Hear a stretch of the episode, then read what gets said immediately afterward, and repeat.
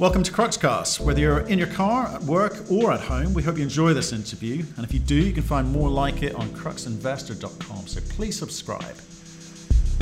We caught up with Mark Selby today, CEO Canada Nickel. They had uh, a huge year last year, and this year looks to be more of the same. We talk about the PEA, which came out yesterday, some big numbers in there. He explains how he's going to tackle the market, how this thing gets funded, and the race towards a feasibility study by the end of next year. Mark Selby, how are we, sir? Very good, Matthew Gordon. How are you? I, am fine, fine. I, I wanted to talk to you about your PEA. You've got it out. Yeah. Yeah, we did on time, on schedule. Uh, some nice oh, no, numbers in there. No, no, no, no. We we did delay it, you know, through a couple of times there, but you know, at the end of the day, you know, these are the numbers that we're going to be living with. Uh, talking to partners, talking to government officials that we're going to be using with permitting. So it was important uh, to make sure that we uh, we we got it right. And uh, again, very very happy with where the numbers came out. Uh, you know, with nearly two billion pounds of nickel, at a cash cost of a dollar a pound, all in sustaining cash cost of two dollars a pound.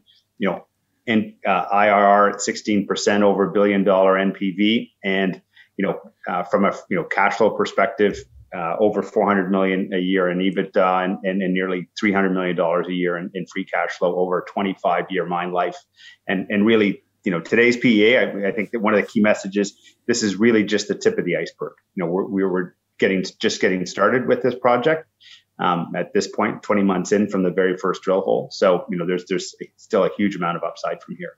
No, I mean it's, it's a huge project. It's got the, it's got real scale to it, and I get the multi-cycle uh, component to it. Can, can I just get a little bit granular with you? Do you mind? Sure. You, it, you did delay it a couple of times, and I think people were yeah. concerned about that one. One was to, uh, around the discussions on uh, ongoing discussions with Glencore, and the second was around yeah. grind size. I mean, was that did you benefit from that delay as a result? Did those did those two topics get resolved?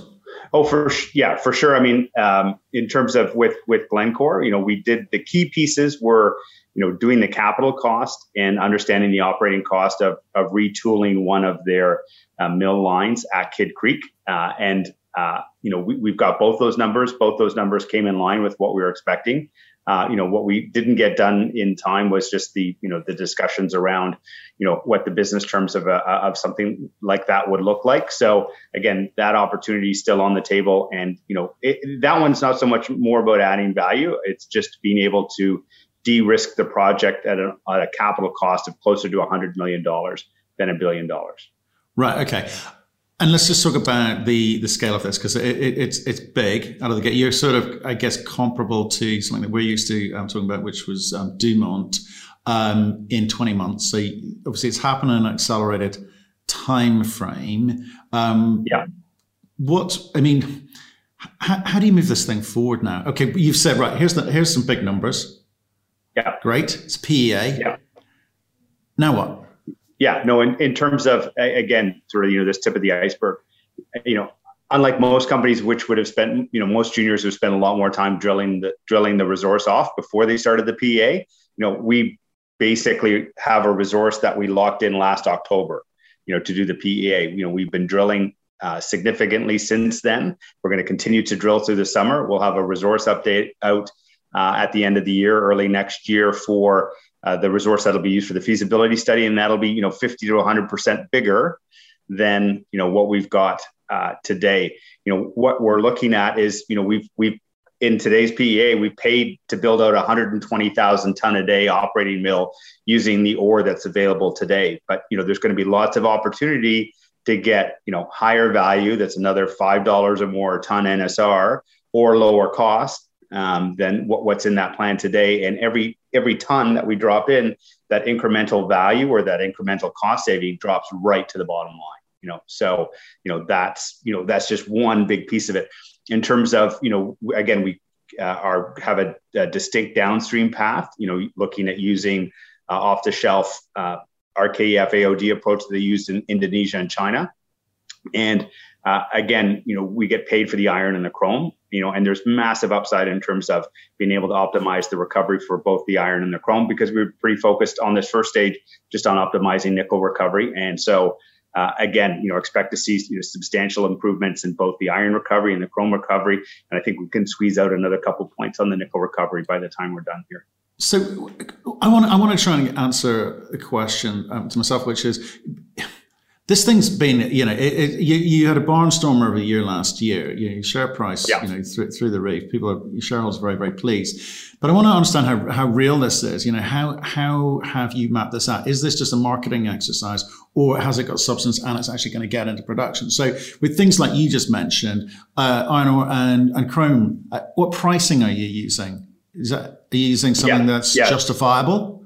Oh no, for sure. I mean, in terms of you know our long-term nickel price, if you look at the range, most projects have been done between 775 and 850 a pound, and we're sitting at 775. You know, in terms of how the input feeds into stainless is is is used is is, and I realize this is new for some people, is uh, on an iron basis, it's it's the scrap iron value that's available in the local marketplace. So you know that value for the U.S. Um, is is what we're using. And and again that's something people don't forecast. So we use the 10 year average um, for the us market which is $290 a ton. And again that's not per ton of iron ore. That's per ton of iron that's contained in the final product. So again i realize that that's a little bit new for people and then the other key component there is chrome uh, and again there's not a lot of people who forecast that number but you know the number we're using is is tied off uh, uh, a, a, Europe forecast with an appropriate discount between the U.S. and Europe, and that number is is you know in line with what we've seen or lower than what we've seen in the U.S. market in, in recent years. So all three of those numbers are are relatively conservative, and today's current prices uh, for iron and chrome are, are much higher than you know the, those prices uh, that we're using today. Right. And so you're saying this industry standard. That's a fairly normal way of doing it. Yeah. Okay. Yeah nope, that's all we're doing and, and using a 10 year average, you know, because there's not a lot of uh, good forecasts out there or not a lot of forecast period. Okay. And you, you're focusing on the stainless steel market. Why? There's a massive EV revolution going on, Mark. Yeah. I know. I, I, I've, I've obviously missed the boat. Um, the, you know, the, the, the reason we're doing this approach right now is, is fundamentally uh, market driven. If you look at you know the the U.S. stainless market and the European stainless market, you know the premium that's available, you know by producing that product per pound of nickel, is over five dollars a pound in the U.S. market, and it's been like that for years, uh, and it will continue to be like that for years. It's a very protected market. Um, so, you know, even though there's been cheaper stuff available from China and Indonesia, and if people really understood the nickel market, and I think some people pretend that they do and they really don't, you know, you'll see that you know the, the, these premiums are available, making a very straightforward product. So yes, you know the, the premium in, for sulfate, you know, has been around a, a, dollar a pound plus or minus. It's a big spike right now in China that we've talked about on, our weekly nickel show. But in terms of a sustainable premium available in the market, you know, U.S. stainless steel using off the shelf RKEF AOD technology, you know, not some sort of proven hydro, unproven hydrometallurgical hydrometallurgical approach that people will hope will work. Um, you know, this is a guaranteed lowest technology risk path to market. You know that we think, um, you know, would be available today, and and the payability terms reflect, you know, giving a, giving a third party a great big profit margin, you know, to give them the incentive to do that. We think people will be very interested in co-locating a plant with us because again, you know, we, we, you know we believe will not only be zero carbon in terms of our own nickel, cobalt, and iron production, but have enough credits to be able to to allow that that person's production using our product will also be a zero carbon product, which you know again, given what's going on in the marketplace today, we think would be a pretty attractive proposition going forward. So your product is good enough to sell into the battery market, but it's you're up, you're you're you're keeping the the optionality at this point. Is I mean, how are you looking at it? Oh yeah, for sure. No, I mean, this is what's best today. Um, you know, I fully expect by the time we get the plant built and feasibility study that there'll be a separate processing plant where we'll take our highest grade nickel concentrate that's available in the marketplace today you know, and have those nickel units and the associated cobalt and PGMs, which again we've got zero value for. Again, back to the tip of the iceberg, you know, we'll be getting value for those cobalt and PGM um, that from the nickel units that get delivered, you know, into an EV supply chain. And again, you know, what we think will happen is you'll see integrated um, EV supply chain participants, uh, you know, integrate their processing, uh, you know, in with large concentrate producers like we expect to be. And now that I have a project that has a large volume of, of nickel, I can go, you know, which will be the largest single nickel sulfide mine in the world. I can go have those conversations with the EV supply chain participants. That was going to be my next question. Why haven't you yet? They needed to see you get to this point. Is that what you're saying? Yeah, you, you know, I, again, right now I'm a junior, you know, a junior company who's doing some resource drilling. You know, they, they these guys don't take resource and mining risk you know, and now that we've got a PEA that I can describe what the project looks like, we're in a location where you can actually get it built. We're in a location where the local community is quite supportive of, of getting the, the project built. You know, those are all the boxes that, you know, the these these supply chain participants uh, are keen to see. And again, you know, we, we're going to get the feasibility study done, you know, a year from now, which again is pretty aggressive. It's still less than you know three years in total from the first drilling. Um, but you know, that's you know, again, we had been talking about end of end of 2021. But again, given where we are now, and given the demand for resources of all forms, with copper at 450 a pound on top of higher gold prices, you know, realistically, you know, mid next year is, is still going to be aggressive to get there. But we're going to do our best to get there. Okay, so just on the drilling, this this PA is based on drilling from last year. Yes. Are you still drilling? You continue to drill in, into the feasibility study. Yes. Oh, yeah. No, we've been again. We've got you know within Crawford itself, we've got the extension to the main zone. That's you know we, we released earlier in the year that we think it continues for at least another 800 meters to the northwest, or about 40 percent larger, longer strike length. Um, we've got our, our uh, filling in our east area where we've got two two resource blocks, and we'll be filling in and extending the resource in that area. Then we have our north zone, um, which we don't have a resource on at all today, but again, will be another nice chunk of resource that will work its way into the overall model. And then we've got the regional exploration, which we just you know had the first results for, for from McDermott. So you know, uh, again, today's today's mine life is 25 years you know, again, I think the the resource uh, upside is is pretty significant, and the resource that we put out, you know, uh, a year from not a year from now, so by the end of this year, will be you know again 50 to 100 percent larger than what we have now, and it just gives us uh, much more opportunity to get higher value, you know, higher revenue, lower cost, uh, or that we can put in the you know the basically the big plant that we've already paid for. Well, actually, uh, talking of that, as a question um, which was sort of, uh, asked of us a lot, which is how do companies like yours fit into the current ecosystem? Because there's not a lot of smelting or refining capacity in the West, which then makes you wonder, you know, is there going to be a dependence on, on Asian uh, facilities, or can you can you go it alone? Yeah, no, no. I, th- I, think again, part of what we've described here is, is a supply chain that you know we think um, you know can can get in, into place and avoids being held hostage by the traditional uh, smelters and refineries. Uh, again, from a marketplace perspective, you know, First Quantum is now talking about getting its uh, enterprise mine going in Southern Africa. You know, and and that's going to soak up a lot of the uh, smelting capacity that's available today. So, you know, we, we have a stainless path to market right now. We think an EV path to market co-located with our mine or somewhere between our mine and one of the auto plants uh, in southern Canada or in the northern United States. Uh, you know, we'll will will be where our nickel, uh, big chunk of our nickel ends up uh, as well um, by the time we get to feasibility study, and definitely by the time we get the project built. Why did you use Ausenco to do the, the study? Oh, again, you know, if I was a promoter, there's lots of engineers who just do studies who don't actually build anything, and and my capital costs could probably be 300 million or 400 million dollars lower. But you know, Ausenco builds projects. Ausenco has a great track record of of those projects coming in with capital costs, you know, that are in line with their uh, studies, and and have not only a number of, of their projects have actually exceeded their nameplate capacity, you know, multiple times you know that they've designed. Um, you know, I've been talking to people all the way through this to say, okay, you know, if you want to understand the economics of what our project would look like, go look at you know the Dumont feasibility study and look at those numbers. And right now, our capital costs are higher than Dumont. But you know, the whole difference in the capital cost is the contingency. Because again, good engineering firms and good companies that have realistic numbers use realistic contingency. So at a PEA stage, you know, the overall contingency is in the mid 20s you know, with certain components at 30%.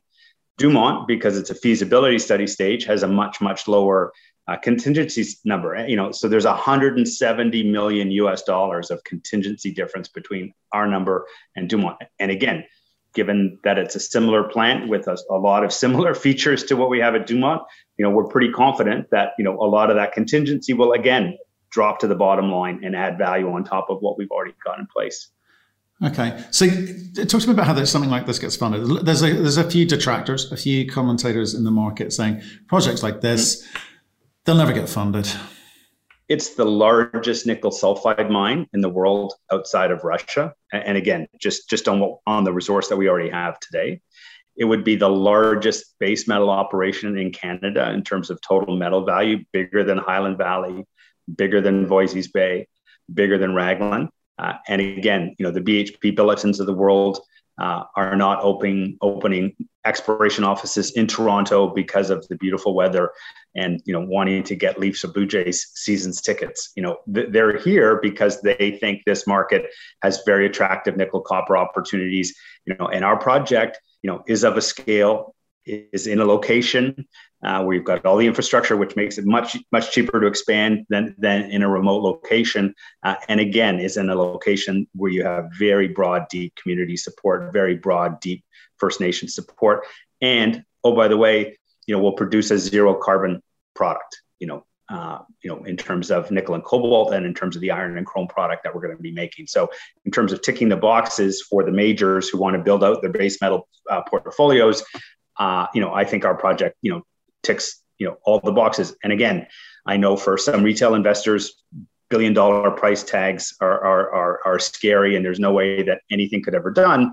But again, when you look at the large companies and the mid-tier companies, you know, the mines that they need to build today to deliver, you know, nearly 300 million a year in, in, in free cash flow, uh, require you know initial price tags of, of a, you know around a billion dollars and just one billion is is is pretty cheap a lot of the projects they're looking at have two three four five in, in front of the billion number so um, you know I, I i i'm very happy with where this landed i we are already getting good interest. A lot of companies are waiting for the PEA to come out. The PEA has come out. You know, the, the kind of numbers we're displaying here are the kind of numbers that I know as someone who's worked at a large mining company in the past, you know, mid-teens IRR is what you expect for a large multi-decade base metal operation. That's you know, that's the reality. Well, I was also looking at the um, free cash flow, annualized free cash flow, 274 million bucks. It's not too shabby either. Yes. Yeah. No. Again, because of the significant iron and chrome byproducts, um, you know, that's why. Um, you know, the, the you know, we're at a dollar a pound cash cost and two dollar a pound all in sustaining cash cost. And so, uh, again, you know, why the stainless path when you have iron and magnetite, you know, that has anywhere from two to five percent chrome, depending on where we are in the ore body. You know, it just makes makes sense to let that metal go where it wants to go. You know, so. Okay, well, um, Mark, I, I, guess the the final bit to this is um, to get the feasibility study done. Have you got enough cash uh, to do that? Yeah, we're, we're funded. We've been saying all along that we're funded through September based on the cash that we have on hand now. And then we'll be looking to do 10 to 20 million dollars uh, between now and September. As I said, there's a number of strategic discussions that have gone on. We'll see whether they get there or whether, uh, again, you know, we, we're looking to, to make the pivot now from a largely retail shareholder base, you know, to start to get to some larger institutions in the story uh, and again, I, you know, those are the ones I think you know take us up a whole other uh, you know uh, level in, in valuation. And again, you know, give, given the interest we've seen so far, you know, pretty confident that we'll do pretty well on that front over the next uh, four or five months here. And so, are you given given the market that you'll be selling into? Is are you looking at listing on another exchange anytime soon? Yeah, I know we're definitely uh, considering a U.S. listing uh, with with the zero uh, the zero carbon angle. You know, there's there's very large pools of capital and, and large groups of investors uh, that just don't buy TSX resource stocks. So, uh, you know, having having a U.S. listing, you know, would be very helpful on that front. So, you know, I, I think that's you know that's something we're definitely considering and and, and could pop up uh, sooner than later. Okay, Mark. I appreciate your time today. I know you're busy. It's middle. Of, uh, you've got a one-to-one conference going on as well. So, um, we'll see you soon. All right. Thanks, Matthew. Thank you for listening. If you've enjoyed the interview, why not subscribe to Cruxcast or our website, cruxinvestor.com, and of course our YouTube channel, Crux Investor. Plus, you can catch us most days on Twitter and LinkedIn. We really love getting your feedback, so please keep it coming, and we'll speak to you again soon.